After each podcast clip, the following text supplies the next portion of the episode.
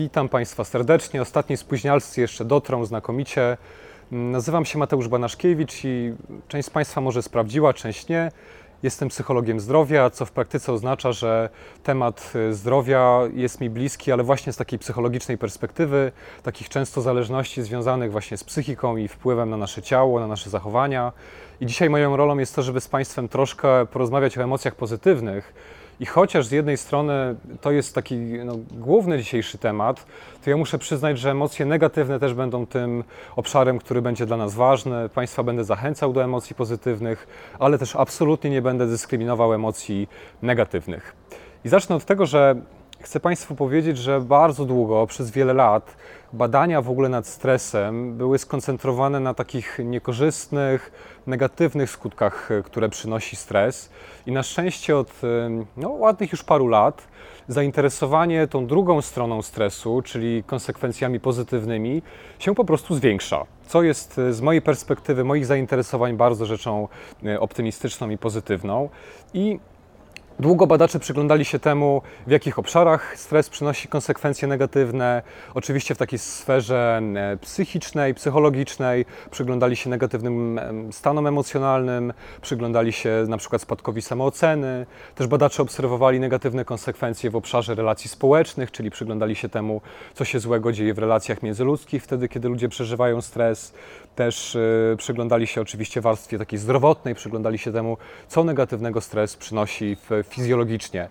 Natomiast, drodzy Państwo, był taki czas, kiedy mm, już ładnych parę lat temu mm, zaczęła rozwijać się tak zwana psychologia pozytywna, i to była jedna z rzeczy, która prawdopodobnie doprowadziła do takiego zainteresowania pozytywnymi konsekwencjami stresu, ale też z perspektywy czasu zaczęła się rozwijać tak zwana psychologia różnic indywidualnych, bo okazało się, że kiedy badacze przyglądali się takim ogólnym zależnościom, to rzeczywiście głównie obserwowali negatywne konsekwencje trudnych okoliczności życiowych Natomiast kiedy zaczęli się przyglądać różnicom pomiędzy ludźmi, to nagle się okazało, że te zależności nie są takie jednoznaczne, że to jest znacznie bardziej złożone niż na początku się e, wydawało.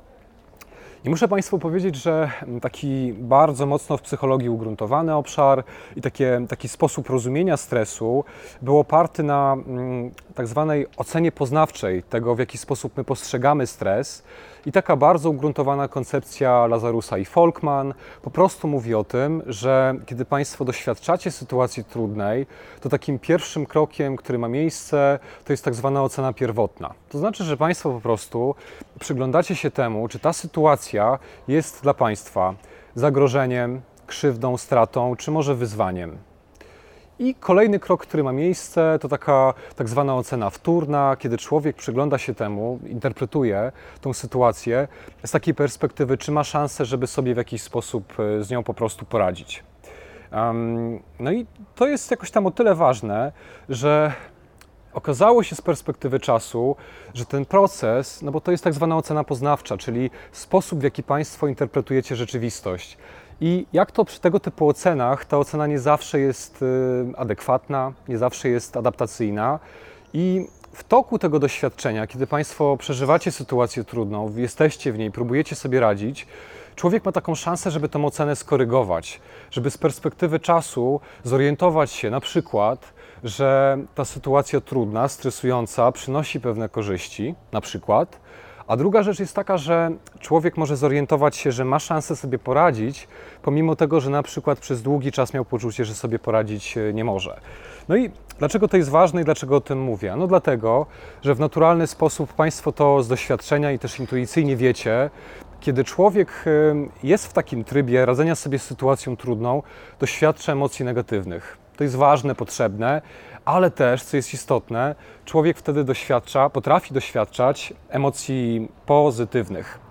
Co ma znaczenie z tej perspektywy, że dzięki temu, że Państwo w swoim życiu regularnie doświadczacie sytuacji trudnych, to na przestrzeni czasu, kiedy my orientujemy się o tym, że w jakiś sposób też wzrastamy z tych sytuacji, uczymy się z nich, to buduje Państwa wiedzę o sobie na przyszłość, to też buduje Państwa wiedzę o świecie i to w ogóle państwa buduje taki dorobek e, życiowy, państwa, państwa wiedzę, państwa mądrość.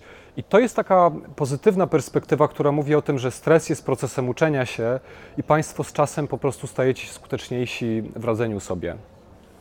I dlaczego o tym mówię? Mówię o tym dlatego, że taką badaczką, która jest najbardziej znana w ogóle z tej perspektywy, z tego podejścia, jest profesor Susan Folkman. I to jest nazwisko, nazwisko, które w ogóle jest warto znać, kiedy, kiedy mówimy o tym obszarze.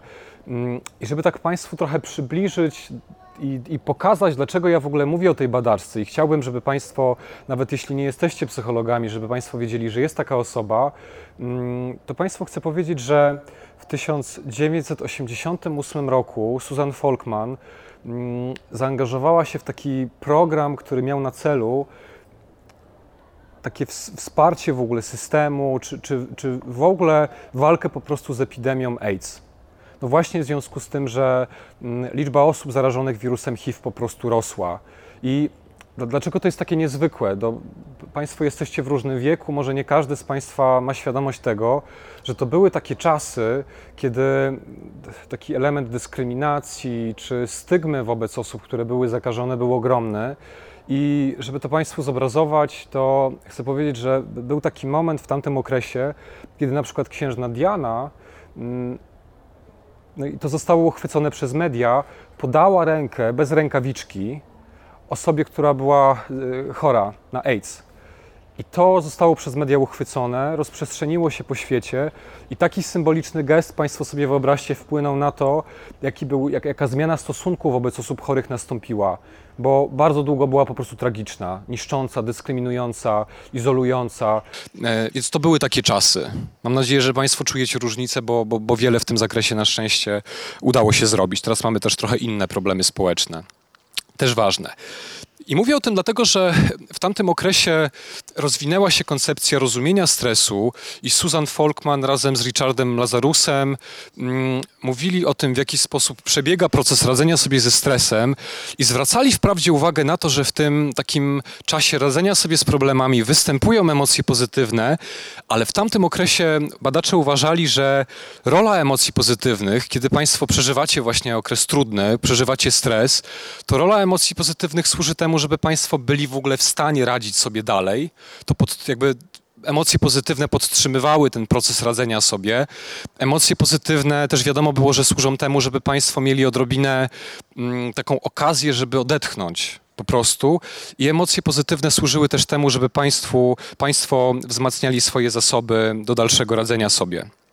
Natomiast dzięki temu, że Folkman badała, mm, mówiąc bardzo precyzyjnie, mm, partnerów opiekujących się osobami chorymi na AIDS, to, a to były badania podłużne, czyli one trwały długofalowo, to na pewnym etapie zorientowała się, że pomimo tego, że badacze spodziewali się, że osoby opiekujące się bliskimi im ludźmi, którzy byli ciężko chorzy, badacze spodziewali się, że te osoby będą głównie przeżywały emocje negatywne. To Państwo też możecie się domyślić.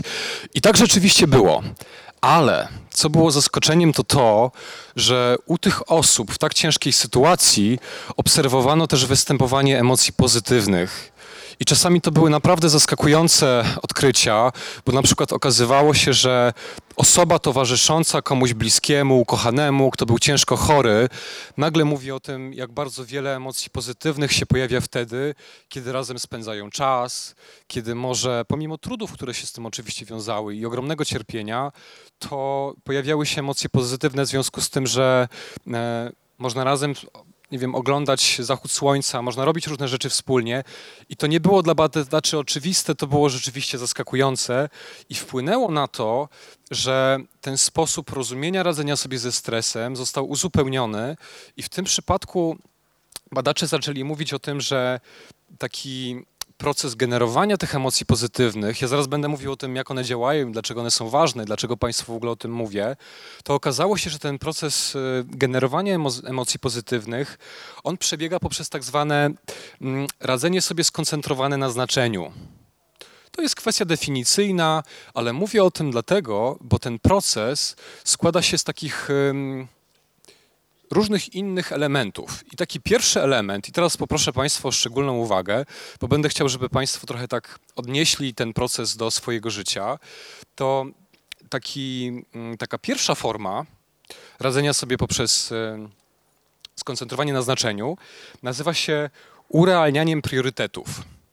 I gdybyśmy mieli tak podać przykład taki no, bardziej kliniczny, bardziej związany z, z cierpieniem i z chorobą, to można byłoby na przykład powiedzieć o tym, że wyobraźcie sobie Państwo matkę, która jest rodzicem dwojga dzieci, które są ciężko chore. I jeśli ta kobieta na pewnym etapie świadomie podejmie decyzję, że rezygnuje z pracy, to to będzie proces adaptacyjny, no bo ona po prostu urealnia swoje priorytety. I ten proces też można odnieść do biznesu, można odnieść do sytuacji, które są mniej obciążające. I ja bym teraz chciał, żeby każde z Państwa przez chwilę pomyślało, czy na pewnym etapie Waszego życia Wam się zdarzyło doświadczyć czegoś podobnego, albo czy na przykład w Waszym doświadczeniu teraz jest możliwe, możliwe dokonanie takiego procesu urealniania priorytetów, czyli w oparciu o Waszą sytuację życiową, czy możliwe jest to, że Państwo troszeczkę zmienicie swoje priorytety. Na przykład dla kogoś bardzo ważne było to, żeby dokończyć studia, no ale pojawiło się dziecko. Albo pojawiła się jakaś bardzo taka intratna, aspirująca propozycja pracy i świadomie zmieniamy tą naszą hierarchię priorytetów w tym przypadku. Niech Państwo pomyślą i poproszę o jakiś przykład, bo bardzo jestem żądny interakcji z Państwem.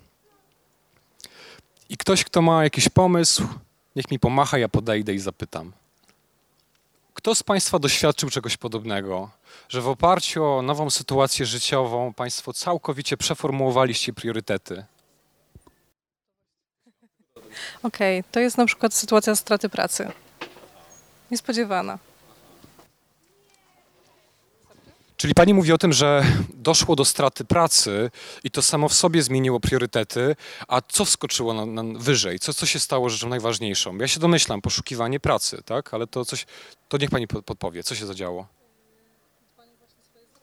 Wow, wow, wow, okej. Okay. To pani powiedziała o tym, że na pewnym etapie życia doświadczyła straty pracy i zorientowała się, że absolutnym priorytetem jest dla niej troska o zdrowie. W oparciu o to doświadczenie nagle to zmieniło się w hierarchii wartości. Mhm. I że nigdy więcej, jak rozumiem, nie chce pracować pani już w ten sposób. Aha, bardzo ciekawy przykład. I zobaczcie państwo, tego tak może intuicyjnie się nie czuje, ale to jest jeden ze sposobów, który prowadzi do tego, że w zmaganiu się z trudnościami też pojawiają się emocje pozytywne. Ja tylko mam pytanie, czy pani pokiwała głową albo nie, czy w tym trudnym procesie, bo on był trudny, jak się domyślam, właśnie pojawiały się emocje pozytywne? Czy to też wiązało się z tym? Aha, pani kiwa głową. No to mamy pierwszy przykład, który gdzieś został zilustrowany przez, przez kogoś z Państwa. Idziemy dalej. Kolejny sposób na generowanie emocji pozytywnych w czasie doświadczenia sytuacji trudnych to jest tak zwane adaptacyjne przekształcanie celów. To oznacza, że człowiek rezygnuje z takich celów, które się stały nierealistyczne. I znowu podam przykład. Państwo sobie wyobraźcie tym razem ojca, którego syn jest, ma diagnozę autyzmu i na pewnym etapie ten ojciec zaczyna godzić się z tym, że najbliższe lata rehabilitacji mogą przynieść co najwyżej takie wsparcie syna w tym, żeby zaczął w ogóle posługiwać się słowami. Wyższy poziom rozwoju no, po prostu nie będzie możliwy. To to byłoby właśnie adaptacyjne przekształcanie celów. Inny przykład, taki już może bardziej około akademicki, albo może wymyślimy zaraz biznesowy, to Państwo sobie na przykład wyobraźcie, że studiujecie i pojawia się szansa, żeby wyjechać za granicę. Jakiś interesujący uniwersytet, na przykład Stanforda, ale człowiek może w oparciu o swoją sytuację życiową zadecydować, że zrezygnuje z tak ambitnego celu, mimo że, że jest, ma szansę jego realizacji, bo na przykład ma rodziców, którzy już są no, w sile wieku. I ma takie poczucie, że wyjazd na rok czasu to jest ogromna potencjalna strata tego czasu, który im pozostał. Czujecie to Państwo?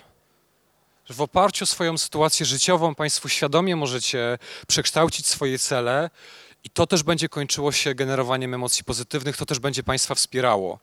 Jeśli to będzie tak, że to się nie zadzieje samo, tylko ktoś z boku nam to podpowie, to może tak nie zadziałać. I teraz pytanie, czy komuś z Państwa zdarzyła się taka sytuacja, albo może jakiś anegdotyczny przykład może podać? Adaptacyjne przekształcanie celów. W oparciu o aktualną sytuację człowiek decyduje się zrezygnować z pewnych celów, które miał, dlatego że bierze pod uwagę swoje okoliczności życiowe. Albo czy taki proces Państwo do swojego życia aktualnie możecie potencjalnie jakoś odnieść. Bo to wymaga wysiłku tak zwanego poznawczego. To jest coś, co Państwo sobie możecie zaproponować albo nie. I to może Państwa wspierać, albo, no, albo jak Państwo z tego nie skorzystacie, potencjalnie nie wspierać. Czy jakiś przykład? Świetnie, to, to zapraszam, tylko głośno. Może ja powiem go. Dobrze, ja powiem. Aha.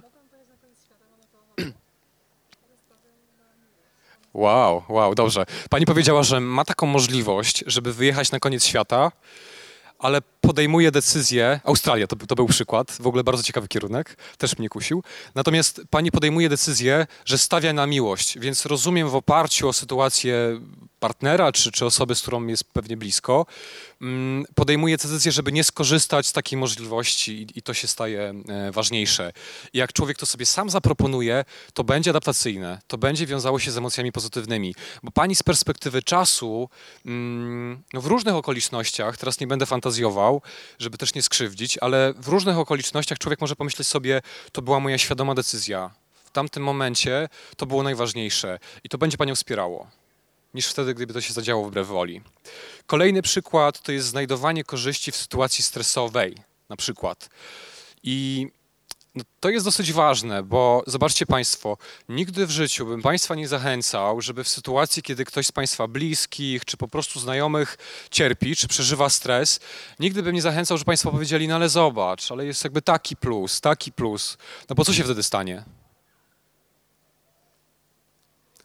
Szukam jakiegoś łóżka, które teraz będzie innym. Ktoś z Państwa. Co się stanie wtedy, jeśli ja komuś z boku, kto cierpi, kto przeżywa sytuację trudną, ja powiem, poszukaj plusów w tej sytuacji, albo w ogóle ja widzę plusy, ja tej osobie podpowiem. Jak ta osoba się poczuje?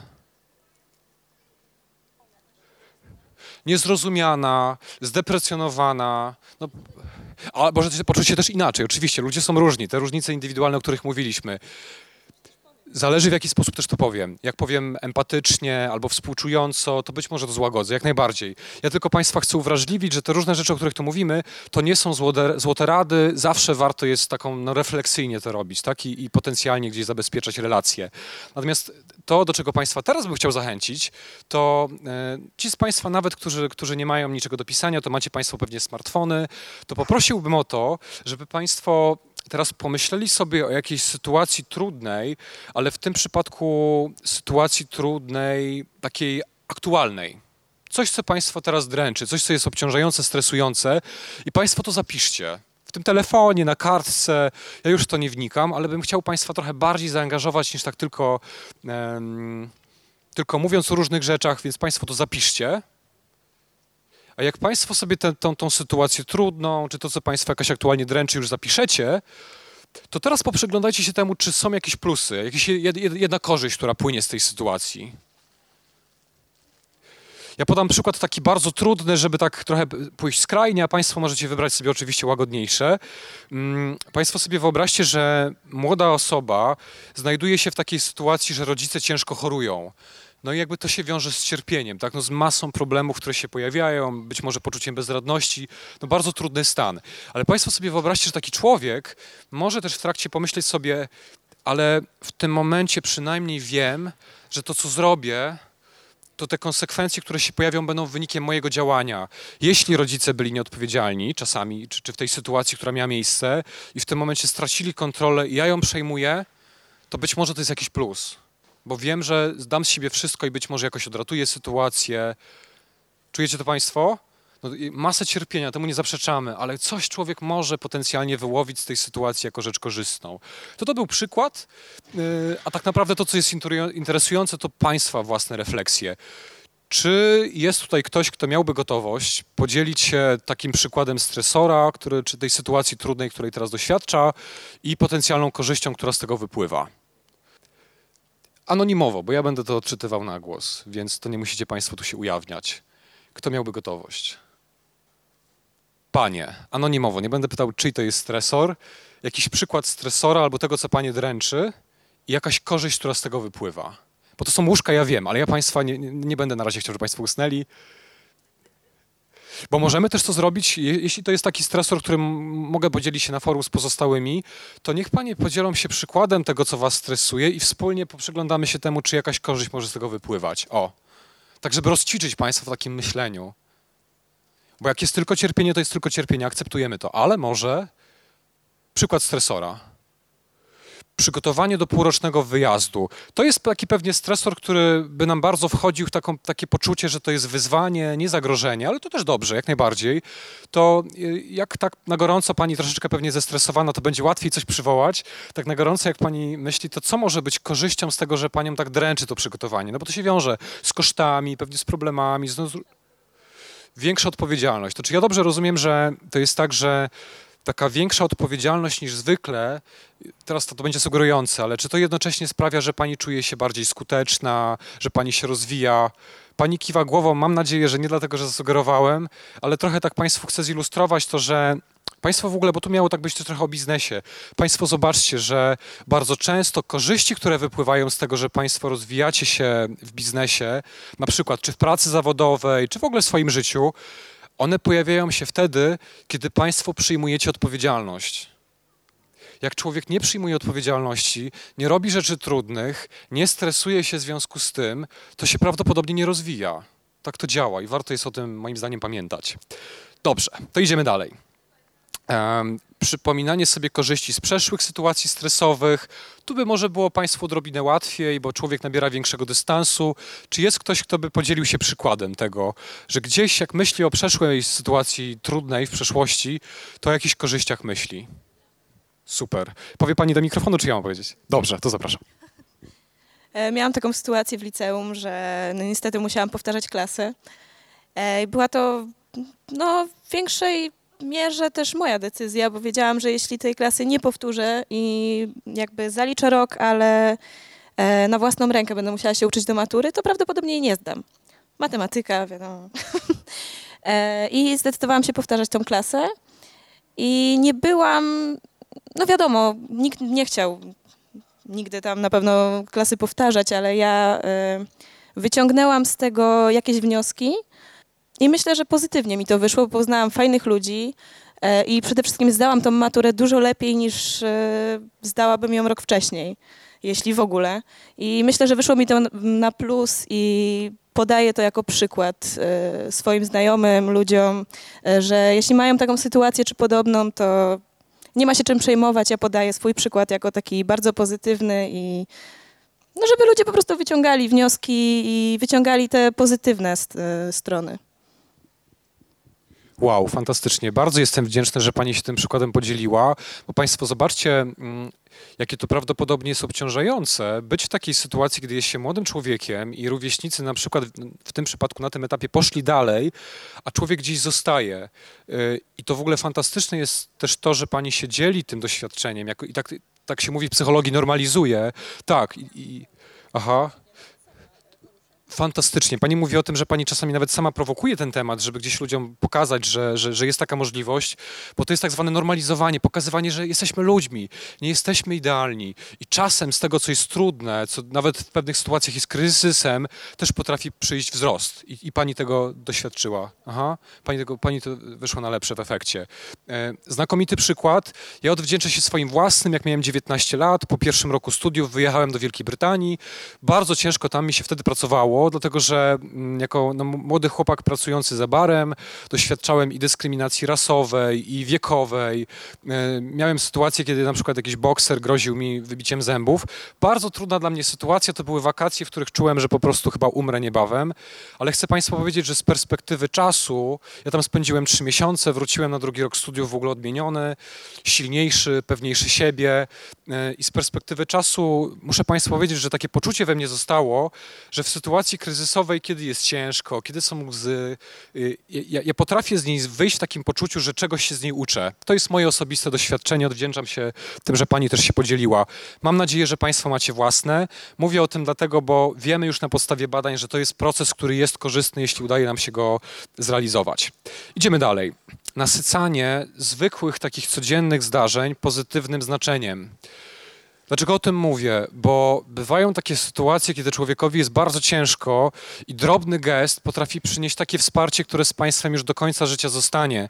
Na przykład ktoś, kto jest w bardzo trudnej sytuacji w szpitalu, nie wiem, ktoś bliski, mm, no, znajduje się w trudnej sytuacji i ktoś zupełnie przypadkowy, obcy zareaguje na nasze łzy nie wiem, potrzyma za rękę albo da jakiś wyraz tego, że widzi nasze cierpienie, a my się zdecydujemy przy, przyjąć taką, taką formę współczucia, to może być coś, co Państwa w dłuższej perspektywie będzie wspierało. Ale to może też być inna sytuacja. To może być taka sytuacja, że Państwo macie trudny okres, na przykład w pracy, z czymś się zmagacie i świadomie podejmiecie decyzję, że na przykład z kimś bliskim zjecie taką spokojną kolację, skoncentrowaną na sobie, razem spędzicie czas, pomimo tego, że życie nie jest idealne, że są problemy, coś nas dręczy, robimy świadomie coś, nadając temu jakieś takie bardzo duże znaczenie. I to podałem jako przykład, ale jestem żądny przykładu od Państwa. Jakieś łóżko, na którym jeszcze nikt się nie podzielił przykładem. Powiedzcie mi Państwo, co może zrobić człowiek, nawet w trudnej sytuacji, bardzo drobnego, czemu nada takie pozytywne znaczenie? To może, być, to może być słowo przyjaciela, który powie: Podziwiam cię, że pomimo tego, ile masz na głowie, dalej sobie radzisz. To może być to, że Państwo wyjście do kina potraktujecie jako coś takiego bardzo szczególnego, będziecie celebrowali. Przykład od Państwa. Chcę Was wytrenować w tego typu myśleniu. Tu mam Państwa. Państwo poproszę. Wiem, że dręczę i stresuję, ale nie bójmy się stresu. To jest naturalny element też wzrastania. Co Państwo możecie, bardzo konkretnie, co Państwo możecie zrobić mm, w ciągu najbliższych dwóch dni, dwóch dni żeby nasycić jakieś takie typowe doświadczenie pozytywnymi emocjami? Co Państwo możecie zrobić, żeby celebrować coś bardzo takiego typowego, ale nadać temu taką wysoką rangę? I to będzie Państwa zadanie nieformalne ode mnie na najbliższe dwa dni. Pan powiedział, żeby wybrać się na romantyczną kolację. Ja troszkę podręczę. Y, kiedy? Dzisiaj. Aha. Gdzie by pani potencjalnie chciała pójść? To może być w domu kolacja, to jest jakby to jest jasne. Co by pani chciała, żeby to było mm, takie mm, no, wyjątkowe, żeby coś takiego oczywistego dla wielu, bo każdy z nas może iść na, na romantyczną kolację, jeśli ma kogoś bliskiego, ale gdzie by pani chciała pójść? Gdzieś jeszcze państwo nie byli. Fantastycznie. I to mi wystarczy takie nieformalne zadanie dla Państwa. Dobrze, idziemy dalej. E, I ostatnia, ostatni element, który, który się pojawia w tej strategii, to jest wzmacnianie pozytywnego afektu, czyli zrobienie czegoś takiego, co będzie sprawiało, że te emocje pozytywne się pojawią. Na przykład człowiek, który zdał egzamin, może zacząć skakać z radości. My to robimy intuicyjnie, to jest, to jest banał, Państwo to wiecie z doświadczenia e, i warto to robić, no wedle badań przynajmniej. E, to może być również e, świętowanie w gronie przyjaciół. Takie powiedzenie, coś ważnego się zadziało, czuję ulgę, chodźmy poświętować. Bo wtedy Państwo wiecie, że pojawią się emocje pozytywne. I Państwa przykład. Co Państwo możecie zrobić, to będzie też nieformalne zadanie, żeby właśnie wzmocnić pozytywny afekt. No właśnie. Niby takie oczywiste, ale, ale, ale ważne. Co pani może zrobić dla siebie? Ja podałem taki przykład, tak, że człowiek skacze z radości albo spotyka się z przyjaciółmi i celebruje coś ważnego. Co pani dla siebie by mogła zrobić? Tak, na forum ciężko podać czasem przykład, ale Pani już podaje inny. Ja tak jeszcze, żeby tak trochę Panią wzmocnić, powiem tak. To, że Pani przyszła na taki otwarty wykład, gdzieś szuka inspiracji, to jest taka rzecz, którą dla siebie można zrobić. I fantastycznie, że Pani to dotarła, bo to jest coś, co no, prawdopodobnie będzie też wzbudzało emocje pozytywne. Mam nadzieję. Inna Pani powiedziała po prostu się nagrodzić. I przestrzegałbym pewnie przed tym, żeby takie budować poczucie, że zawsze jak coś mi się uda, to od razu się nagradzam, bo czasem warto jest też tak wewnętrznie się nagradzać. Y, ale, ale tak, zrobienie czegoś dla siebie takiego, co będzie ewidentnie nagrodą za trudy, też będzie pewnie czymś, co będzie budziło emocje pozytywne. Jakby się pani mogła nagrodzić za, za jakieś trudne doświadczenie, które pani przetrwała? Kupić lody, no dobrze. To tak trochę kontrowersyjnie, bo wokół tematu żywienia i, i, różnych naszych skłonności, ale tak, każdy ma prawo sobie czasem kupić lody, jak najbardziej. Dobrze, to już Państwa nie dręczę tymi strategiami. Chciałem je przywołać, bo zobaczcie Państwo, one nie są jakoś bardzo wysublimowane, one są bardzo dla nas wszystkich dostępne, tylko nie zawsze je praktykujemy. Już nie będę Państwa, którzy są parą, dręczył i podpytywał, jak często robią takie rzeczy, które nadają takim zwykłym czynnościom e, taką szczególną rangę, ale warto jest to rzeczywiście pielęgnować.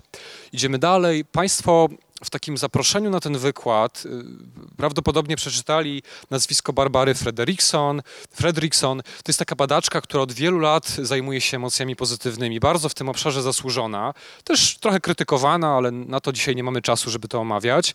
Mm, to, co warto jest przywołać e, przy okazji Barbary Frederickson, mm, Fredrickson, to jest tak zwana teoria poszerzająca i budująca, czy może bardziej teoria poszerzającej i budującej roli emocji pozytywnych. I Zgodnie z jej koncepcją, mm, bardzo ważne jest to, że kiedy Państwo przeżywacie emocje pozytywne, emocje negatywne, to Państwa uwaga się zawęża. Państwo sobie wyobraźcie, coś trudnego się dzieje, wyobraźmy sobie, że się znamy i doszło do konfliktu pomiędzy nami, więc Państwa uwaga się zawęża na ten konflikt, na, na mnie, na to, co się między nami dzieje. Natomiast rolą emocji pozytywnych jest to, że kiedy Państwo nawet w trudnym okresie ich doświadczacie, to Państwa uwaga się poszerza. Państwo zaczynacie widzieć więcej. To się tak z angielskiego ładnie mówi a bigger picture. Państwo dostrzegacie po prostu szerszą perspektywę, nabieracie dystansu i to jest, to jest naprawdę niezwykle ważne, bo to będzie sprawiało, że Państwo się stajecie bardziej kreatywni, bardziej gotowi doświadczać różnych nowych rzeczy. Więc ja bym tak to trochę odniósł do Państwa doświadczenia. Ręka do góry, kto z Państwa miał kiedykolwiek tak, że na przykład regularnie starał się uprawiać sport, ale coś się trudnego zadziało, pojawiły się emocje negatywne, nie wiem, nawet jak nie wiem, w pracy coś się zadziało. I nagle jest tak, że w oparciu o ten stan, który przeżywam, nie chce mi się. Wracam do domu, w ogóle absolutnie nie. Ręka do góry, kto doświadczył czegoś podobnego. Niektórzy nie. Ja czekam na te ręce. Tutaj niektórzy tak, niektórzy nie. Aha, to chcę Państwu powiedzieć, że taka właśnie jest funkcja emocji pozytywnych, że tak jak emocje negatywne Państwa wspierają natychmiastowo, bo na przykład jest ryzykowna sytuacja, trzeba uciekać. Emocje negatywne Państwa będą w tym wspierały, żeby Państwo zareagowali natychmiast. Natomiast jeśli Państwo przeżywając sytuację trudną, na przykład poprzez strategie, o których mówiłem, Państwo się wspieracie w tym, żeby pojawiły się emocje pozytywne, to Państwo korzyści z tych emocji, tych korzyści doświadczycie z perspektywy czasu, bo na przykład dzięki temu Państwo będziecie właśnie otwarci na doświadczenie, będziecie uprawiali sport, poszukiwali kontaktów z innymi ludźmi, Państwo będziecie budowali relacje z ludźmi i to w efekcie kiedy Państwo zbudujecie sobie sieć wsparcia, z perspektywy czasu Państwo z tego wsparcia będziecie mogli korzystać. Mm, inni ludzie będą takim zasobem, z którego Państwo możecie korzystać. Państwo będziecie zdrowsi, i to właśnie jest ten element teorii, który mówi o tym, że ta teoria z jednej strony poszerza, a z drugiej strony buduje po prostu zasoby. I właśnie w związku z tym mowa jest o tym, że warto jest te emocje pozytywne generować także wtedy, kiedy Państwo macie trudny okres w życiu. Ja wspomniałem, że, że, że do, do profesor e, Fredrickson jest krytykowana, no bo to trochę jest tak, że pewnie krzywdę będziemy robili ludziom wtedy, kiedy będziemy mówili, że emocje pozytywne są tak ważne, że trzeba cały czas je przeżywać. Nie. To znaczy jest też tak, że absolutnie bardzo ważne jest, by pamiętać, że emocje negatywne również są potrzebne. To znaczy, że kiedy Państwo na przykład w relacji z kimś innym przeżywacie smutek, to to będzie Państwa mobilizowało, żeby wycofać się z różnych aktywności, na przykład, żeby zająć się sobą, żeby trochę spowolnić. Jeśli Państwo przeżywacie złość, to to jest sygnał o tym, że coś się trudnego dzieje i na przykład warto Państwa zostawić w spokoju. Albo dzięki temu, że Państwo przeżywacie złość, to macie energię do tego, żeby zająć się sytuacją. Więc ja dzisiaj chwaląc emocje pozytywne, absolutnie też chcę podkreślić to, że emocje negatywne też są jak najbardziej bardzo ważne. Ale wracając do emocji pozytywnych, to to jest też tak, że ich rola wedle teorii zaproponowanej przez i badań, które prowadzi Barbara Fredrickson, rola emocji pozytywnych jest też taka, że wpływają na państwa ciało. I taki przykład, którym się chcę podzielić, to jest taka funkcja, że kiedy Państwo żyjecie w trudnej sytuacji, macie no, obciążający okres, to Państwa układ y, sercowo-naczyniowy pracuje bardziej intensywnie. No i z perspektywy czasu to po prostu zwiększa ryzyko różnego typu dolegliwości związanych z układem krążenia. Przykład kogoś z Państwa? Co się może zadziać, jeśli żyjemy pod presją, układ krwionośny jest chronicznie pobudzony? Co jest taką rzeczą, która się może zadziać, której byśmy się bali zdrowotnie?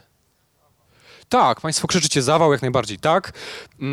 I to, co robią emocje pozytywne, to w takim na przykład okresie, kiedy już ta sytuacja trudna się skończyła, ma miejsce tak zwana restytucja układu sercowo-naczyniowego, to emocje pozytywne to wspierają, przyspieszają. Emocje pozytywne sprawiają, że Państwa profil kardiologiczny przybiera taką formę, gdzie to jest dla Was po prostu zdrowsze, bezpieczniejsze. Mówiąc prosto, jak Państwo macie trudny okres, przeżywacie emocje negatywne, to jest całkowicie uzasadnione, ale z drugiej strony warto warto jest stwarzać sytuacje, gdzie pojawiają się emocje pozytywne. No Państwo to swoje ciało po prostu wspieracie. I taki ostatnia jeszcze ciekawostka w ramach fizjologii, bo to jest coś, co jest mi jakoś bardzo bliskie, to też Państwu chcę powiedzieć, że innym mechanizmem jest taki mechanizm hormonalny. Otóż okazuje się, że kiedy Państwo macie trudny okres, ale stwarzacie warunki do tego, żeby przeżywać emocje pozytywne, a takie warunki to na przykład to, co Państwo bym chciał, żebyście teraz zrobili, a mianowicie osobie obok podali rękę, to za chwilę, i przetrzymali to na przykład przez 3 sekundy, albo się przytulili, jeśli w takim poziomie bliskości jesteście. Zróbcie to Państwo. Teraz. Kto tylko jest w stanie, kto jest daleko, to może do mnie podejść i mi podać rękę. Jak nie chce, to, to przytuli sam siebie. tak. Zróbcie to Państwo. Jeszcze chwila. To ma być taki wykład też trochę praktyczny. Co się pojawia? Co się pojawia? Bezwład mięśni, ale emocjonalnie, mamy to o emocjach dzisiaj. Ja panią potrzymam za rękę, bo my się znamy. Jeszcze chwila, jeszcze chwila, tak. Dobrze. Co się pojawia u państwa? Pani się mogła trochę poczuć zażenowanie albo zakłopotanie, ale to bywa, zależy od relacji. Co państwo poczuli? Radość na przykład, tak? I Państwa ciało na to też reaguje, Państwa fizjologia się zmienia. I taka ciekawostka polega na tym, że emocje pozytywne w okresie trudnym, jeśli się pojawiają, będą zmieniały proporcje poziomu kortyzolu do oksytocyny. Oksytocyna to jest bardzo ciekawy hormon, który w ogóle bardzo dużo dobrego robi wtedy, kiedy przeżywamy stres i on się pojawia w większym stopniu. Mm, oksytocyna na przykład pojawia się wtedy, kiedy Państwo przeżywacie coś trudnego, ale stajecie się odważni, albo wydajecie wsparcie komuś innemu w sytuacji stresującej, albo ktoś z Państwa, ktoś inny Państwa wspiera. Oksytocyna będzie modulowała reakcję stresową, sprawiając, że Państwo pomimo trudnych okoliczności stajecie się bardziej odporni na negatywne negatywne konsekwencje, potencjalnie negatywne konsekwencje stresu. Więc mówiąc bardzo prosto, to co Państwo zrobili jest takie intuicyjne, ludzkie, naturalne, ale potwierdzone przez naukę jako wspierające w sytuacji trudnej, wręcz fizjologicznie. I taki ostatni badacz, o którym dzisiaj chcę powiedzieć, to jest y, Sheldon Cohen, który zajmuje się tym od wielu lat, jaka jest rola tak zwanej mm, pozytywności w życiu człowieka, czyli co dobrego Państwu robi to, że Państwo macie zdolność, żeby regularnie w swoim doświadczeniu przeżywać emocje pozytywne. I tych korzyści jest bardzo wiele. Na pewno jest takim opartym na badaniach tak, tak, tak, takim wnioskiem jest to, że pozytywna emocjonalność wspiera nasze zdrowie fizyczne. I takie znane badania y, Coena polegały na tym, że on pokazał, że osoby, które regularnie przeżywają emocje pozytywne, mają mniejszą skłonność do infekcji dróg oddechowych. Na przykład.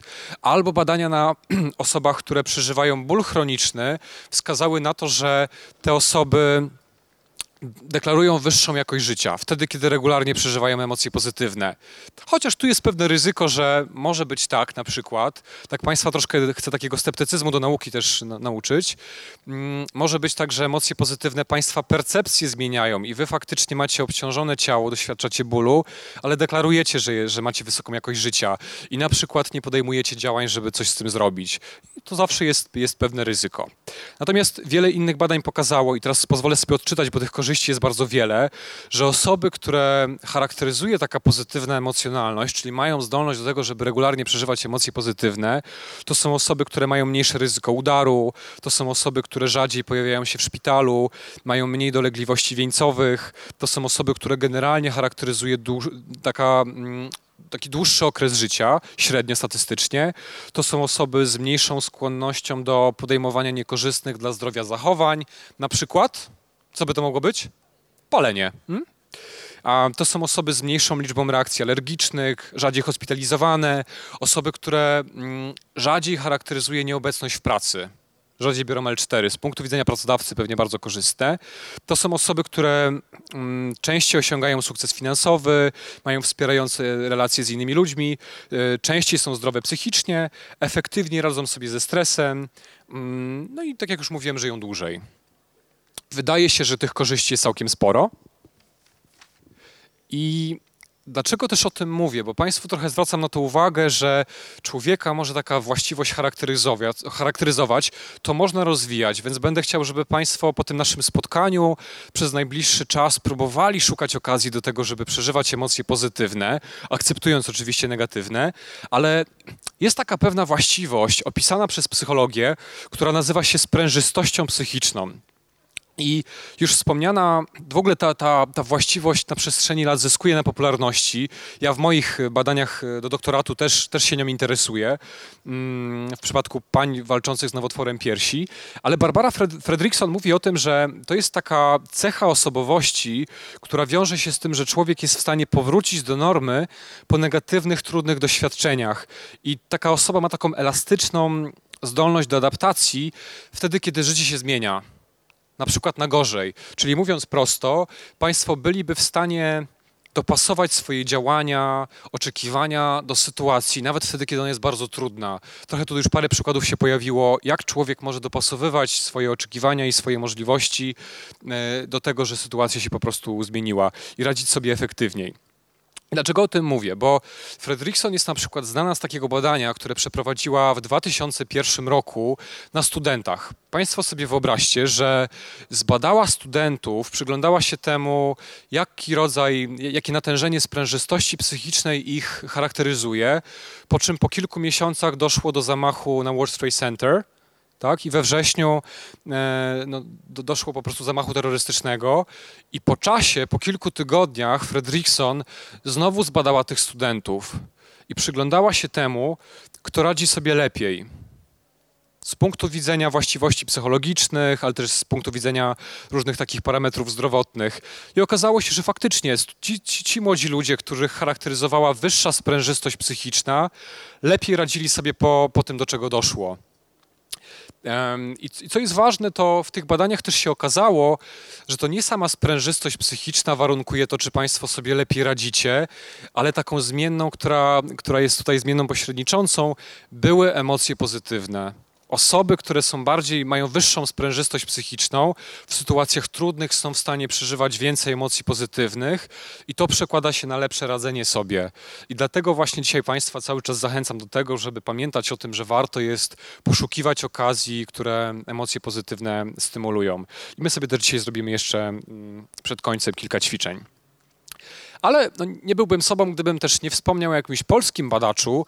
I u nas w Polsce mamy na przykład doktora Łukasza Kaczmarka, który w swoich badaniach próbował weryfikować tę zależność.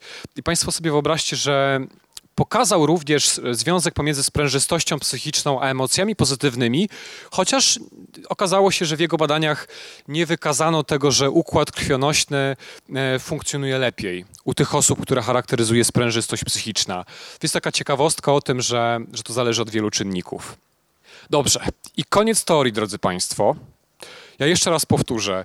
W tej, ja dzisiaj bardzo chwalę emocje pozytywne, będę Państwa do nich zachęcał, ale jednocześnie bardzo podkreślam to, że emocje negatywne też są bardzo ważne i badań jest wiele. Na przykład y, jedno z nich wykazało, że osoby, które przeżywają złość, w pewnych sytuacjach przez innych ludzi mogą być postrzegane jako takie, które sobie nie radzą, ale w pewnych sytuacjach, to akurat był przykład badań takich na biznesie robionych, okazało się, że taka osoba może być postrzegana jako taka, która jest zaangażowana i będzie w stanie sytuację rozwiązać.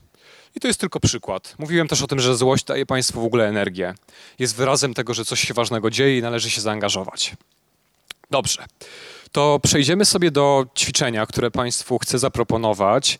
I taka strategia, którą teraz się chcę podzielić, nazywa się tak zwanym celowym wyborem emocji. I poproszę Państwa, żeby te osoby, które mają ze sobą kartkę, a pozostali, żeby Państwo sięgnęli po smartfony, zapisali sobie w tym smartfonie, w notatce, jaką emocję Państwo by chcieli dzisiaj pozytywną y, przeżyć. Zapiszcie Państwo. Żeby was poznawczo zaangażować. Pani się śmieje, więc może jakaś e, taka kontrowersyjna rzecz się pojawiła, to nie będę jej tutaj ujawniał. Chociaż Państwo już przeżywacie emocje pozytywne, to dobrze.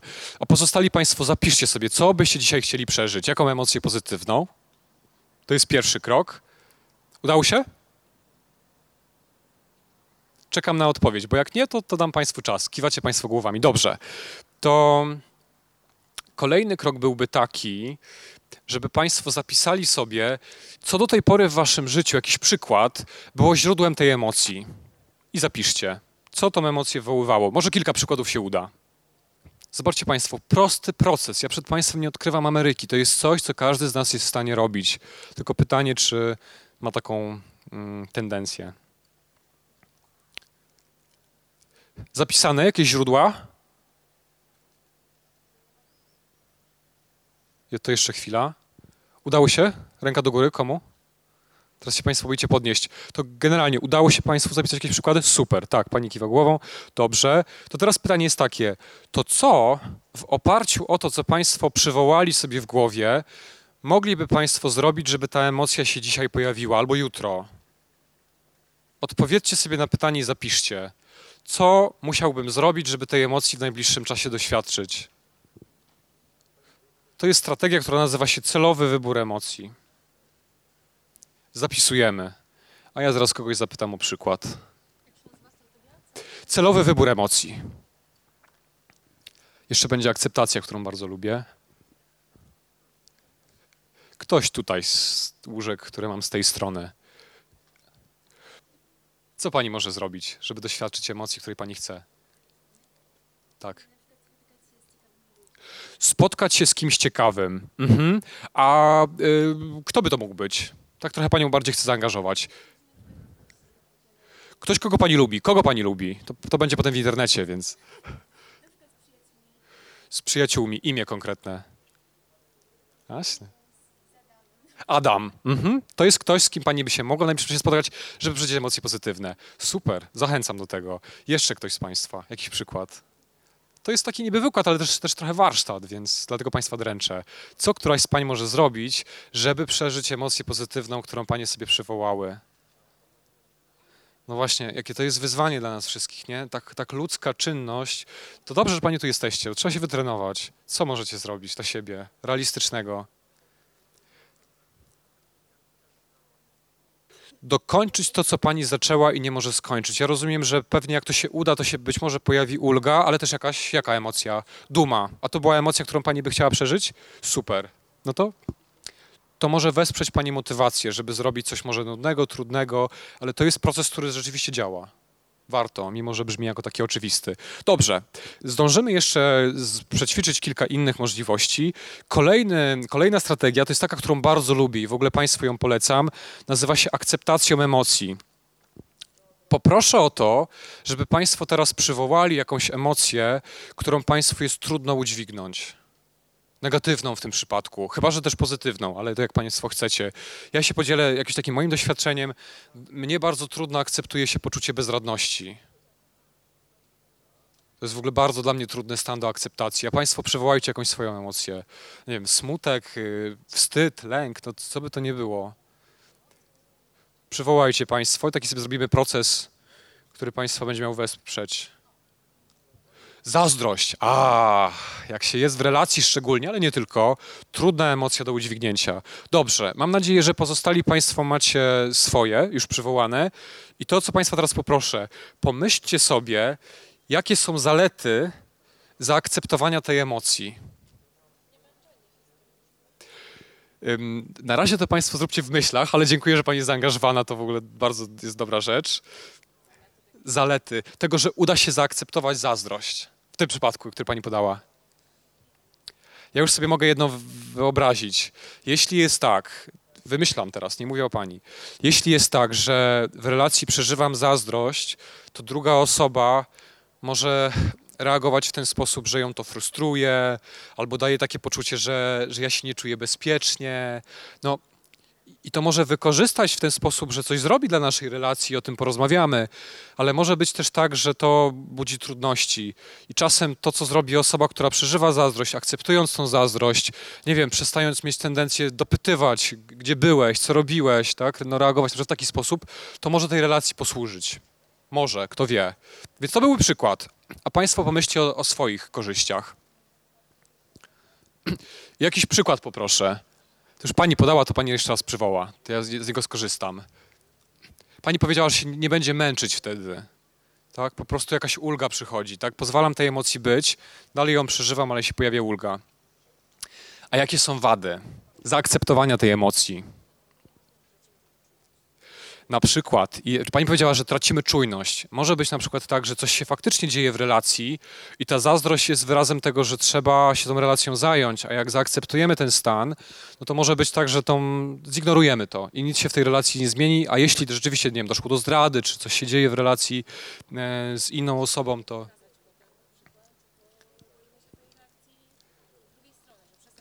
Tak, tak. Tak, czyli nagle osoba jakby normalnie by powiedziała, że przesadzamy. Dobrze. Mm, no i teraz kolejny krok. Jak Państwo tą emocję przywołali, to pomyślcie sobie Państwo, jaki, czy sobie Państwo w ogóle możecie wyobrazić taki limit czasowy, który byście sobie dali, żeby tą emocję przeżywać. Czyli jeśli zazdrość jest dla mnie trudną emocją i generalnie staram się zrobić wszystko, żeby odwrócić uwagę i nie przeżywać, to ile czasu byłbym w stanie sobie dać, żeby tą emocję przeżywać? Państwo pomyślcie sobie, jaki to byłby czas.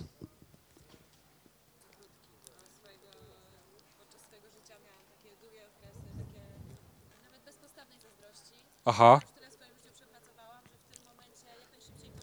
Jasne. Aha. Dobrze. Tak. Dobrze.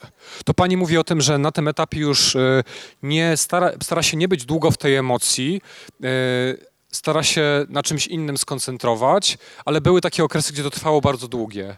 O, pani stara się od razu zadziałać, czyli pani super, tak, pani mówi o tym, że od razu korzysta jakby z funkcji tej emocji i od razu rozmawia z drugą osobą. Wykorzystuje jakby to, po co te emocje w rzeczywistości są.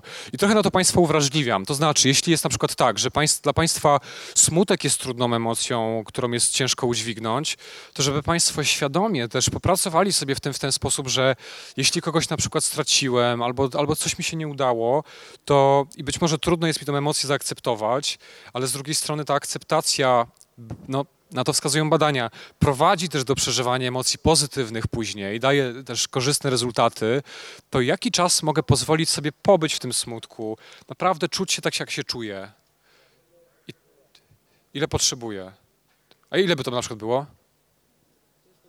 Pan mówi, że ciężko stwierdzić, ale rozumiem, że Pan się do swojego doświadczenia odwołuje w tym rozumieniu, że, że Pan pozwala sobie przeżywać emocje tak długo, jak długo po prostu to jest adekwatne dla Pana. Aha, tak.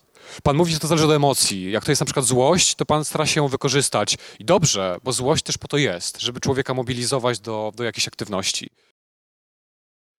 Y, łatwo mówi się ludziom, akceptuj emocje, ale czasem bardzo trudno jest to zrobić. I taka rzecz, która, którą ja uważam za taką być może wspierającą, Państwo możecie sobie tak do, do siebie to odnieść, to jest takie skorzystanie z pewnej metafory. To znaczy, to jest tak, że jeśli na przykład byłaby państwa, jakaś taka osoba, za którą Państwo nie przepadacie, mm, to Państwo sobie wyobraźcie, czy to byłoby w ogóle możliwe, że jakieś takie duże przyjęcie Państwo organizujecie, ta osoba się pojawia i zobaczcie, to, że Państwo tę osobę zaakceptujecie, wcale nie oznacza, że Państwo się nią cały czas musicie zajmować, że Państwo na niej ciągle będziecie skupieni. Państwo tej osobie po prostu pozwalacie być. I trochę tak też jest z emocjami, że wygląda na to, że wtedy, kiedy Państwo się uczycie akceptować również trudne emocje, to nagle Państwo macie także przestrzeń do tego, żeby pojawiały się pozostałe. I gdyby Państwo w przyszłości jakoś tak przypomnieli sobie to spotkanie i próbowali, nie wiem, nawet w wyniku takiej trudnej jakiejś sytuacji, coś się dzieje w relacji, Państwo się boicie na przykład, że dojdzie do rozstania i tak trudno jest jakąś emocję zaakceptować, to Państwo spróbujcie skorzystać z tej metafory, z tego, że jeśli pozwolę temu stanowi być, to nie znaczy, że nie będę przeżywał niczego innego. I podobnie taka już ostatnia metafora, którą też lubię, to jest takie pomyślenie sobie, że to, że akceptuję deszcz, to nie znaczy, że wyjdę bez parasola na zewnątrz. I to, że Państwo na przykład smutek zaakceptujecie, to nie znaczy, że Państwo macie nie robić niczego innego, co będzie budziło inne emocje. Państwo po prostu dajecie sobie prawo nie być doskonałymi, a raczej no, w pewnym sensie być, no, przeżywać paletę emocji, która jest taka typowa dla, dla ludzi. I tak trochę domykając, podzielę się z Państwem takim badaniem, które bardzo lubię y, i, i, często staram się o nim mówić. A mianowicie, znowu jeszcze raz powtórzę, dużo mówi się o roli emocji pozytywnych, ja na to Państwu zwróciłem uwagę, ale czasami niestety jest tak, że to prowadzi do tego, że ludzie słyszą od specjalistów czy, czy w ogóle z mediów to, że, że, że właśnie emocje negatywne w związku z tym są takie złe i, i należy ich unikać. Nie. I żeby to Państwu zobrazować, to jest taki eksperyment, który polegał na tym, że zaproszone do niego zostały kobiety ze swoimi partnerami. Tylko uwaga, mm, na samym starcie partnerki otrzymywały szok elektryczny, żeby przekonać się, jak partner będzie cierpiał. Bo w ramach tego eksperymentu partnerzy, partnerki leżały sobie w rezonansie magnetycznym, dzięki czemu badacze obserwowali aktywność ich mózgu, a partnerzy naprzeciwko byli rażeni prądem. Stresująca sytuacja czy nie? Pani kiwa głową potencjalnie tak. No jeśli jest się w takiej relacji, gdzie człowiek, człowiekowi zależy na drugiej osobie, to prawdopodobnie tak. A pewnie w innej sytuacji mogłoby być podobnie. E, więc przeżywały partnerki stres. Ale uwaga, były dwie wersje wydarzeń. Jedna wersja wydarzeń była taka, że kobiety słyszały to, co ludzie zwykle słyszą w sytuacjach stresujących. Zajmij się swoim stresem w trakcie, jeśli się pojawi, i otrzymywały piłeczkę antystresową i sobie ją miały ściskać. No, zająć się swoim napięciem. Tak jakby to było takie proste. I badacze obserwowali aktywność ich mózgu. A w drugiej wersji wydarzeń kobiety miały za zadanie po prostu trzymać partnera za rękę. No i badacze przyglądali się temu, co się działo w ich mózgach. I Państwo sobie wyobraźcie, że w obu wersjach wydarzeń aktywne były te rejony, o których wiemy, że w jakiś sposób uczestniczą w reakcji stresowej, w pojawianiu się emocji negatywnych. Takim przykładem było na przykład ciało migdałowate. Ono ma wiele funkcji, ale jedną z nich jest rzeczywiście takie uczestniczenie w e, przeżywaniu reakcji stresowej, przeżywaniu reakcji emocji negatywnych. I to ciało migdałowate było aktywne, było pobudzone. Natomiast wtedy, kiedy partnerki, przeżywając stres, trzymały partnera za rękę, poza aktywnością w ciele migdałowatym obserwowano też aktywność w tak zwanym układzie nagrody. To jest taki rejon, który w tym przypadku byśmy interpretowali jako taki uczestniczący w wywoływaniu u osób emocji pozytywnych. Czyli zobaczcie Państwo, kobiety były zestresowane, ale robiły coś takiego, były w poczuciu bliskości, co sprawiały, że jednocześnie ich reakcja stresowa była modulowana i przeżywały też emocje pozytywne. To było dla nich zdrowsze. To sprawiało, że przeżywając ten stres, prawdopodobnie ich ciało było w lepszej formie, radziły sobie lepiej. A gdybyśmy tak to przenieśli na taki, taką naszą interpretację, można byłoby powiedzieć, że prawdopodobnie partnerki w tym stresie były w takim poczuciu, że Mam nadzieję, że poradzi sobie ten mój partner, że moja obecność go wesprze. I to było skorelowane, czyli to było jednocześnie związane z tym, że aktywność ciała migdałowatego się zmniejszała. Czyli wtedy, kiedy panie trzymały partnerów za rękę, były dalej zestresowane, ale ta aktywność tego rejonu była mniejsza i partnerki stawały się odważniejsze radziły sobie lepiej, miały większą gotowość być w tej sytuacji trudnej. I takiego sposobu radzenia sobie z problemami bym Państwu życzył, żeby Państwo byli w stanie przeżywać emocje pozytywne jak najbardziej, bo to korzystne, przeżywać emocje negatywne i znajdować w sobie odwagę do tego, żeby być w tej sytuacji, jeśli ona jest ważna dla Państwa, jeśli ona wymaga zaangażowania. I trochę, żeby Państwa w tym, mam nadzieję, na koniec wzmocnić, to to, co jeszcze zrobimy, to Państwo przy każdym z łóżek otrzymali taką listę proponowanych wartości. Trochę martwi mnie to, że Państwo takiej listy nie macie, ale może, może się Państwo zintegrujecie tutaj z Panią. Zachęcam. O, tutaj pani też siedzieli, fantastycznie. Państwo, mam nadzieję, prawie wszyscy macie przed sobą listę proponowanych wartości. I to, co was poproszę, to żeby państwo popatrzyli sobie na tą listę zupełnie subiektywnie i spróbowali wybrać z niej trzy wartości, które są państwu jakoś szczególnie bliskie, są dla państwa szczególnie ważne na tym etapie życia. To jest tylko propozycja. Państwo możecie przywołać w ogóle swoje własne, takich, których tam nie ma. W każdym razie Państwa chcę roztrenować w takim myśleniu o wartościach, o tym, o tym, co dla Państwa w tym momencie jest dla Was szczególnie ważne. I zapraszam. Subiektywnie wiem, że to tak na szybko, ale jest szansa, że się uda. I to, pani się śmieje prestiż. Nie ma w tym nic złego. Na pewnym etapie życia prestiż może być dla człowieka nawet ważniejszy niż, nie wiem, bliskie relacje. No jesteśmy, jesteśmy ludźmi, to się, to się zmienia. Tak Państwa jeszcze, póki to robicie, to też zagadam i powiem tyle, że na przestrzeni czasu, tak jak powiedziałem, wartości się mogą zmieniać. Natomiast ja na przykład w takim jestem momencie życia, że od ładnych paru lat moje najważniejsze wartości się nie zmieniły e, i moje najważniejsze trzy wartości to zdrowie, w wyniku tam no, różnych doświadczeń, też, też strat, ale też tego, czym się zawodowo zajmuję. Także współczucie i odwaga bo jestem z natury taką strachliwą osobą. I to jest wartość, którą chcę wzmacniać i nad którą pracuję. A Państwo poobserwujcie swoje wartości. Które wartości w tym momencie są dla Was najważniejsze? Trzy. I zapytam, czy jest ktoś, Państwo pomachajcie ręką, kto jeszcze potrzebuje chwilę czasu, bo nie zdążył. To jeszcze chwila, tutaj Pan macha. Ktoś jeszcze nie zdążył? Tu Państwo, dobrze. Ja tak troszeczkę w takim napięciu i stresie, bo, bo miałem skończyć o 18, ale odrobinę jeszcze przedłużam. I też nie boimy się stresu, to Państwo zwrócili uwagę. To jest wyraz tego, że jesteśmy zaangażowani, że ja jestem. Państwo, mam nadzieję, też. I tak gadam trochę bez sensu, bo gram na zwłokę. Możemy spokojnie przedłużyć. Dobrze, tu mnie Pani wspiera. Czy ktoś jeszcze potrzebuje chwilę czasu? Ok? To teraz Państwa poproszę o to, żeby Państwo tak o tych wartościach zaczęli myśleć z takiej perspektywy, że Państwo z nich możecie korzystać wtedy, kiedy dzieją się rzeczy trudne. To znaczy, podam taki, tak, taki przykład. Um, jeśli dla człowieka taką jedną z najważniejszych wartości jest na przykład rodzina i ktoś bliski jest ciężko chory, no to w naturalny sposób ta stresująca sytuacja tej wartości zagraża, no bo boję się, że kogoś bliskiego stracę. I tak bardzo często jest, że te wartości, które są dla Państwa najważniejsze, one w jakiś sposób w sytuacjach stresujących są zagrożone i dlatego Państwo przeżywacie stres. Mm, państwo przywoływaliście jakiś stresor dzisiaj na tym naszym spotkaniu. Pamiętacie Państwo, macie zapisany ten stresor?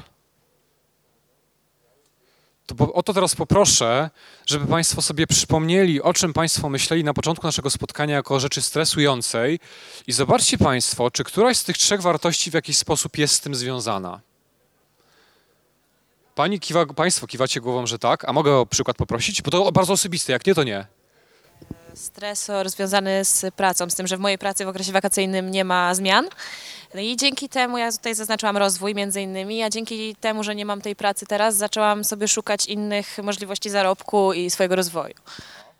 Dobrze, czyli pani mówi o tym, że dla pani jedną z ważniejszych wartości jest rozwój i w tej chwili w pracy nic się nie dzieje, niewiele się dzieje. Aha, jest też cierpliwość. A to, że się nic nie dzieje, jest stresujące dla pani? Aha, o, no to, to, nawet tak. Pani mówi, że to jest stresujące, bo to sprawia, że pani po prostu nie zarabia. Absolutnie stresujące. E, I zobaczcie państwo, i trochę to, to mam na myśli, że jeśli ten stresor zagraża tej mojej wartości, to mogę skorzystać w niej w ten sposób, że myślę, myślę po prostu o tym, co mogę zrobić, żeby dać wyraz tej wartości. Pani po prostu szuka okazji, żeby znaleźć inną pracę, czy żeby się rozwijać? Żeby się rozwijać raczej. Żeby się rozwijać, tak pod kątem innej pracy. Dokładnie o to mi chodzi. Podam jeszcze przykład taki od osoby, której tutaj nie ma, którą spotkałem na swojej drodze zawodowej. To była pani, która na jakimś wyjeździe ze strony innych kobiet doświadczyła no, takiej przemocy tak naprawdę psychicznej, bo po prostu były dla niej niemiłe, złośliwe, ośmieszyły ją. I jak ta pani robiła to ćwiczenie, to zdała sobie sprawę z tego, że na tym etapie życia wydaje się, że dla niej jedną z ważniejszych wartości jest takie poczucie e, godności no i ta sytuacja z tymi kobietami była o tyle stresująca, bardzo ją przeżyła, no bo ta sytuacja zagrażała tej wartości. Każdy by pewnie to przeżył, ale ta pani szczególnie, bo dla niej to była bardzo ważna wartość. I na przestrzeni czasu na tym wyjeździe była taka sytuacja, że ta pani znowu była w kontakcie z tymi kobietami, akurat miała herbatę w ręce i coś takiego poczuła w swoim ciele, że miała ochotę jakoś odreagować. Państwo się domyślacie jak, albo coś nie, nieprzyjemnego powiedzieć. Ale wyhamowała tą reakcję i odezwała się z szacunkiem. Ona pokazała sama standard. Jak robiła to ćwiczenie, to się zorientowała, że zupełnie spontanicznie skorzystała z tej wartości, która była zagrożona, żeby dać jej wyraz. I to jest przykład, który ja bardzo sobie cenię, dlatego że jest doskonałą ilustracją tego, że Państwo możecie korzystać z wartości, nawet tych, które są zagrożone, żeby się wspierać. I teraz o to Państwa poproszę. Pomyślcie sobie Państwo, jak któraś z tych wartości może Państwa w tym, co Państwa teraz obciąża, wspierać. Czyli jeśli rodzina jest dla mnie ważną wartością, ktoś bliski jest ciężko chory, to w tym momencie mogę pomyśleć sobie, jak mogę dać wyraz tej wartości. No na przykład, jeśli całe moje ciało aż po prostu do tego mnie zachęca, żebym uciekł, unikał, zagadywał, czy trudno jest czasem wysłuchać osobę, która jest ciężko chora, człowiek chce jakoś tak pocieszyć, to być może refleksją wtedy będzie to, że to nie jest odpowiednia rzecz. Może należy znaleźć w sobie gotowość do tego, żeby wysłuchać, potowarzyszyć. To jest tylko przykład, albo aż przykład, a Państwa bym chciał jakieś Państwa poprosić. Komu udało się coś wymyślić? Jak Państwo możecie skorzystać z danej wartości, żeby wspierać się w tej sytuacji trudnej? Jakiejś, stresującej.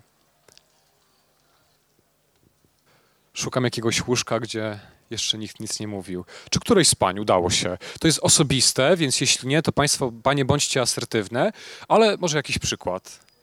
A to też, jak panie nie macie gotowości, to, to powiedzcie, ale czy, czy któraś z pań ma gotowość powiedzieć o jakimś stresorze i którejś z wartości, która dla was jest szczególnie ważna? OK, pani powiedziała, że stresor to jest brak stabilizacji w pracy, wcale się nie dziwię, a jedna albo trzy wartości, które pani... Rodzina to jest jedna wartość, co jeszcze? A to, to skorzystajmy nawet z tej pierwszej. Pani mówi rodzina i zobaczcie Państwo, czy jest jakiś sposób na to, żeby pani w momencie, gdy jest ciężko w pracy, ma takie poczucie, że może grunt jej się wali pod nogami, w jaki sposób może dać wyraz tej wartości, którą jest rodzina, żeby sobie pomóc w pracy? Jakiś przykład. Ja już coś wymyśliłem, ale ktoś z Państwa. Chcę Was w tym rozćwiczyć. Jak pani w pracy, gdzie coś się trudnego dzieje, nie czuje się stabilnie, może dać wyraz temu, że rodzina jest dla niej ważna i bliska i ją to może wesprzeć? Nawet tak trochę prymitywnie mam satysfakcję, że Państwo nic nie przywołujecie, bo to znaczy, że jest to obszar, który można rozćwiczyć. E, no, na przykład myślę sobie o tym, że a Pani mi pokiwa głową albo przekręci, pokazując, że to jest adekwatne albo nie. Czy na przykład jak Pani się znajdzie w pracy i, i znowu jakaś sytuacja Panią z tym skonfrontuje, że Pani sytuacja nie jest stabilna, że to obciąża, czy jakimś wsparciem może być dla Pani to, że Pani pomyśli sobie na przykład, no ale ktoś mi bliski w razie kryzysu mnie wesprze, albo nie wiem, no tak ekonomicznie, albo, albo mi doradzi, albo mnie wysłucha, albo mnie przytuli i to będzie jakaś forma wsparcia. Pani kiwa głową, więc, więc potencjalnie tak. I trochę to mam na myśli, że to naprawdę jest coś, co Państwo możecie sobie zaoferować, robiąc to po prostu świadomie. W trudnych sytuacjach czasem człowiekowi nie zostaje nic innego jak wartości, które wyznaje. A czasem te wartości mogą przekładać się na to, że Państwo się zorientujecie, co w tej chwili jest warto zrobić. Czasem radykalnie, na przykład człowiek może w pewnych sytuacjach zostawić pracę, która mu daje wręcz stabilizację, ale w ten sposób zainwestować w czas spędzany z bliskimi. Czasem też się dzieje. Czy jakiś przykład jeszcze? Dobrze, to, to te przykłady zostawię to ćwiczenie brzmi jako takie, nie wiem, może łatwe dla Państwa, może nie, ale chcę Państwu powiedzieć tak bardzo subiektywnie, że to jest coś, co uważam za potężne narzędzie. Jak Państwo teraz nie przeżywacie sytuacji trudnej, niektórzy może przeżywają, ale jak, jak Państwo będziecie mieli trudny okres, bardzo zachęcam, żeby Państwo spróbowali przywołać wartości, które są dla Was ważne i, i, z tej perspektywy właśnie o nich pomyśleli, jako, jako takim źródło wsparcia, które może Państwa wzmocnić. To jest coś, co naprawdę uważam za potężne narzędzie i do tego Państwa zachęcam. Wiemy o tym, że ludzie potrafią robić niezwykłe rzeczy e, w sytuacjach kryzysowych, właśnie dlatego, że coś jest dla nich e, wartością, czymś bardzo ważnym. Dobrze. To to jest taki czas, kiedy ja już powinienem powoli przestać mówić i właśnie w związku z tym bardzo Państwa bym chciał zachęcić do jakiegoś dialogu. To znaczy, mm, bardzo bym chciał zapytać, co jest taką rzeczą, którą po tym dzisiejszym takim luźnym spotkaniu na łóżkach Państwo sobie jakoś bierzecie. co jest takim, to z angielskiego ładnie brzmi, taki key moment, co Państwa jakoś uwagę zwróciło, co jakoś tak Państwo sobie z dzisiejszego spotkania by chcieli zapamiętać. Bo jak to Państwo przywołacie, to jest szansa, że skorzystacie. Jak nie, to za pół roku już mnie Państwo nie będziecie pamiętali. Taką mam hipotezę. Więc pytanie. Ręka do góry, kto by podzielił się tym, co sobie jakoś bierze po dzisiaj? Jakąś refleksję, myśl, to może być coś bardzo drobnego. Bo w ten sposób ja z jakimiś takimi pozytywnymi emocjami wyjadę dzisiaj z Łodzi, w której mam przyjemność e, być przez chwilę. Akceptacja negatywnej emocji, bo zawsze negatywne chciałam pod dywan zamieść, bo po co? Żeby sobie z tym za długo nie pobyć, bo szkoda energii na to. A już wiem, że nieprzepracowane emocje wracają w najgorszym momencie życia i uderzają wtedy. To w ogóle mnie bardzo porusza, że, że pani powiedziała o tym, że pani sobie zabiera taki, takie uwrażliwienie na to, że emocje, również te trudne, jest warto akceptować. Um, nie będę podawał przykładów e, takich związanych, e, może nie wiem, z pacjentami czy, czy takich klinicznych, ale tak się trochę odwdzięczę przykładem badania, które bardzo lubię. Badanie polegało na tym, że ludzie znaleźli się w takiej sytuacji, że otrzymali informację, że będą rażeni prądem. Znaczy, zrobili to świadomie, ale był taki komentarz, że to badanie służy temu, żebyśmy jako badacze dowiedzieli się jak najwięcej o tym, w jaki sposób ludzie sobie radzą z bólem, więc cel był szczytny. Ale uwaga, osoby zostały nauczone trzech strategii. Jedna strategia była taka, że osoby miały myśleć sobie w trakcie doświadczenia bólu, a miały wytrzymać jak najwięcej szoków elektrycznych. Ludzie mieli myśleć sobie, no, że są w jakimś przyjemnym miejscu, w którym chcieliby być. Gdzie by Państwo chcieli być? Tutaj mam nadzieję, ale gdzie by Państwo, jakby Państwo się gdzieś mogli przenieść, to gdzie? Gdzie? Do Australii. A, czy jednak ta akceptacja jeszcze tutaj się, się, się tworzy. Żartuję. Dobrze. E, I jed, jedna grupa ludzi fantazjowała o tym w czasie odczuwania bólu, że jest gdzieś indziej po prostu, że doświadcza czegoś przyjemnego, że się gdzieś indziej znajduje. Druga grupa ludzi nie otrzymała żadnej interwencji. Po prostu wytrzymaj jak najwięcej szoków elektrycznych. Koniec. A trzecia grupa ludzi otrzymała taką zachętę, żeby skorzystać z takiej strategii, która polegała na tym, że jak będę cierpiał, będę przeżywał stres, to mam pomyśleć sobie, że to, że czuję ten dyskomfort i mam takie poczucie, że już nie wytrzymam, to jest tylko to, że mnie się wydaje, że już nie wytrzymam. W rzeczywistości mam szansę wytrwać. I to była tak zwana strategia akceptacji, że to, że czuję, że nie wytrzymam, ja tak czuję, ale mam szansę wytrwać. I badacze potem przyglądali się temu, kto wytrzymał więcej szoków elektrycznych. Troszkę ciężko będzie mi teraz z pamięci odpamiętać dokładne liczby, ale grupa, która nie była uczona żadnej interwencji, wytrzymała średnio około czterech szoków elektrycznych. Grupa, która odwracała uwagę, czyli sobie myślała o czymś innym, odpływała gdzieś myślami, wytrzymała średnio około sześciu szoków elektrycznych, a grupa, która próbowała takiego poczucia się uczyć, że to, że mam poczucie, że nie wytrzymam, że nie dam rady, tak czuję, ale to nie znaczy, że nie wytrwam. Grupa, która się uczyła akceptacji, wytrwała średnio ponad 8 szoków elektrycznych. To troszkę obrazuje, że osoby, które uczą się akceptacji, nagle okazuje się, że są w stanie wytrwać więcej.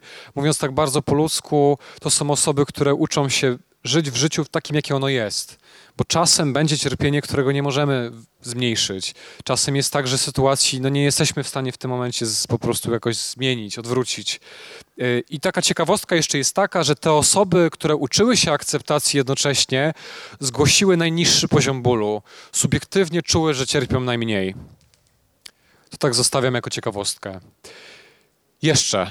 Mam jeszcze chwilę, więc chcę zapytać, y, co jeszcze sobie Państwo bierzecie? Bardzo mnie zaciekawiło, mm, co muszę zrobić, żeby doświadczyć tą emocją, celowy wybór emocji.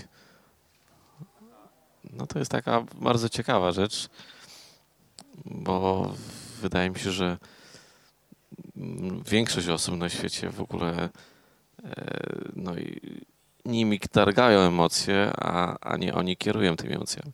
A tutaj można to, to, to po prostu zamienić Fantastycznie, że Pan o tym mówi, bo Pan powiedział o tym, że Pana zaciekawiło to, że człowiek może świadomie decydować się na to, jakie emocje chce przeżywać, stwarzać do tego warunki. To ta technika, którą Państwu zaproponowałem, ona jest z grupy tak zwanych technik poznawczych, na przykład stosowanych przy okazji terapii poznawczo-behawioralnej. Państwo sobie wyobraźcie, że czasem człowiek przy współpracy z terapeutą uczy się czegoś takiego, więc cieszę się, że Pan na to jakąś uwagę zwrócił. Do tego Państwa też zachęcam, żeby świadomie też wywoływać konkretne emocje. Jak człowiek jedzie na przykład, to teraz jest popularne w ostatnim czasie, przynajmniej w mediach, e, wiedzę się o tym mówi, ludzie potrafią świadomie jechać do schroniska, żeby robić coś dla zwierząt. Przecież wtedy świadomie stwarzamy warunki do tego, żeby przeżywać współczucie i różne inne emocje. Bardzo mądre, myślę, że dające wiele w zamian. Co jeszcze Państwo sobie bierzecie? Mam chwilę, więc jeszcze Państwa trochę podręczę, bo jestem ciekaw tego, co jakoś zwróciło uwagę. Okej, okay, czyli pani mówi o tym, że generalnie, żeby czerpać, że jeśli człowiek gdzieś spotyka się z czymś nowym, to żeby po prostu z tego korzystać. To jeśli chodzi o emocje, to ważne, żeby jednak może tak. Jeśli weźmiemy swoje ciało jako wnętrze, czyli dom, tak, a emocje jako na przykład kulkę, to żeby nie pozwolić jej rozprzestrzeniać się po całym tym, tylko dać jej po, na, na przykład, nie wiem, sofę, ty sobie usiądź, y, ja, ja się tobą zaopiekuję, na przykład smutkiem albo czymś takim, ale nie pozwolić sobie przejąć na, nad sobą kontroli. Pan mówi o tym, że tak jak Państwo sobie myślicie, to nie jesteście emocjami. Emocje są ważnym sygnałem, są ważnym procesem, ale emocje to nie wy. I właśnie takie zauważenie tego może Państwa wspierać w samoregulacji, w decydowaniu o tym, jak się zachowacie, nawet wtedy, kiedy przeżywacie silne emocje, które czasem niektórych ludzi prowadzą do utraty na przykład kontroli. Więc bardzo ciekawa refleksja, która po prostu mówi o tym, że już zauważenie tego może też wspierać samoregulację. Akceptacja, o której mówiliśmy, też jest elementem wspierającym samoregulację. Dobrze, drodzy Państwo, nie przedłużam, bardzo dziękuję. Życzę wielu emocji pozytywnych, ale też akceptacji emocji negatywnych, bo też są bardzo ważne. Dzięki.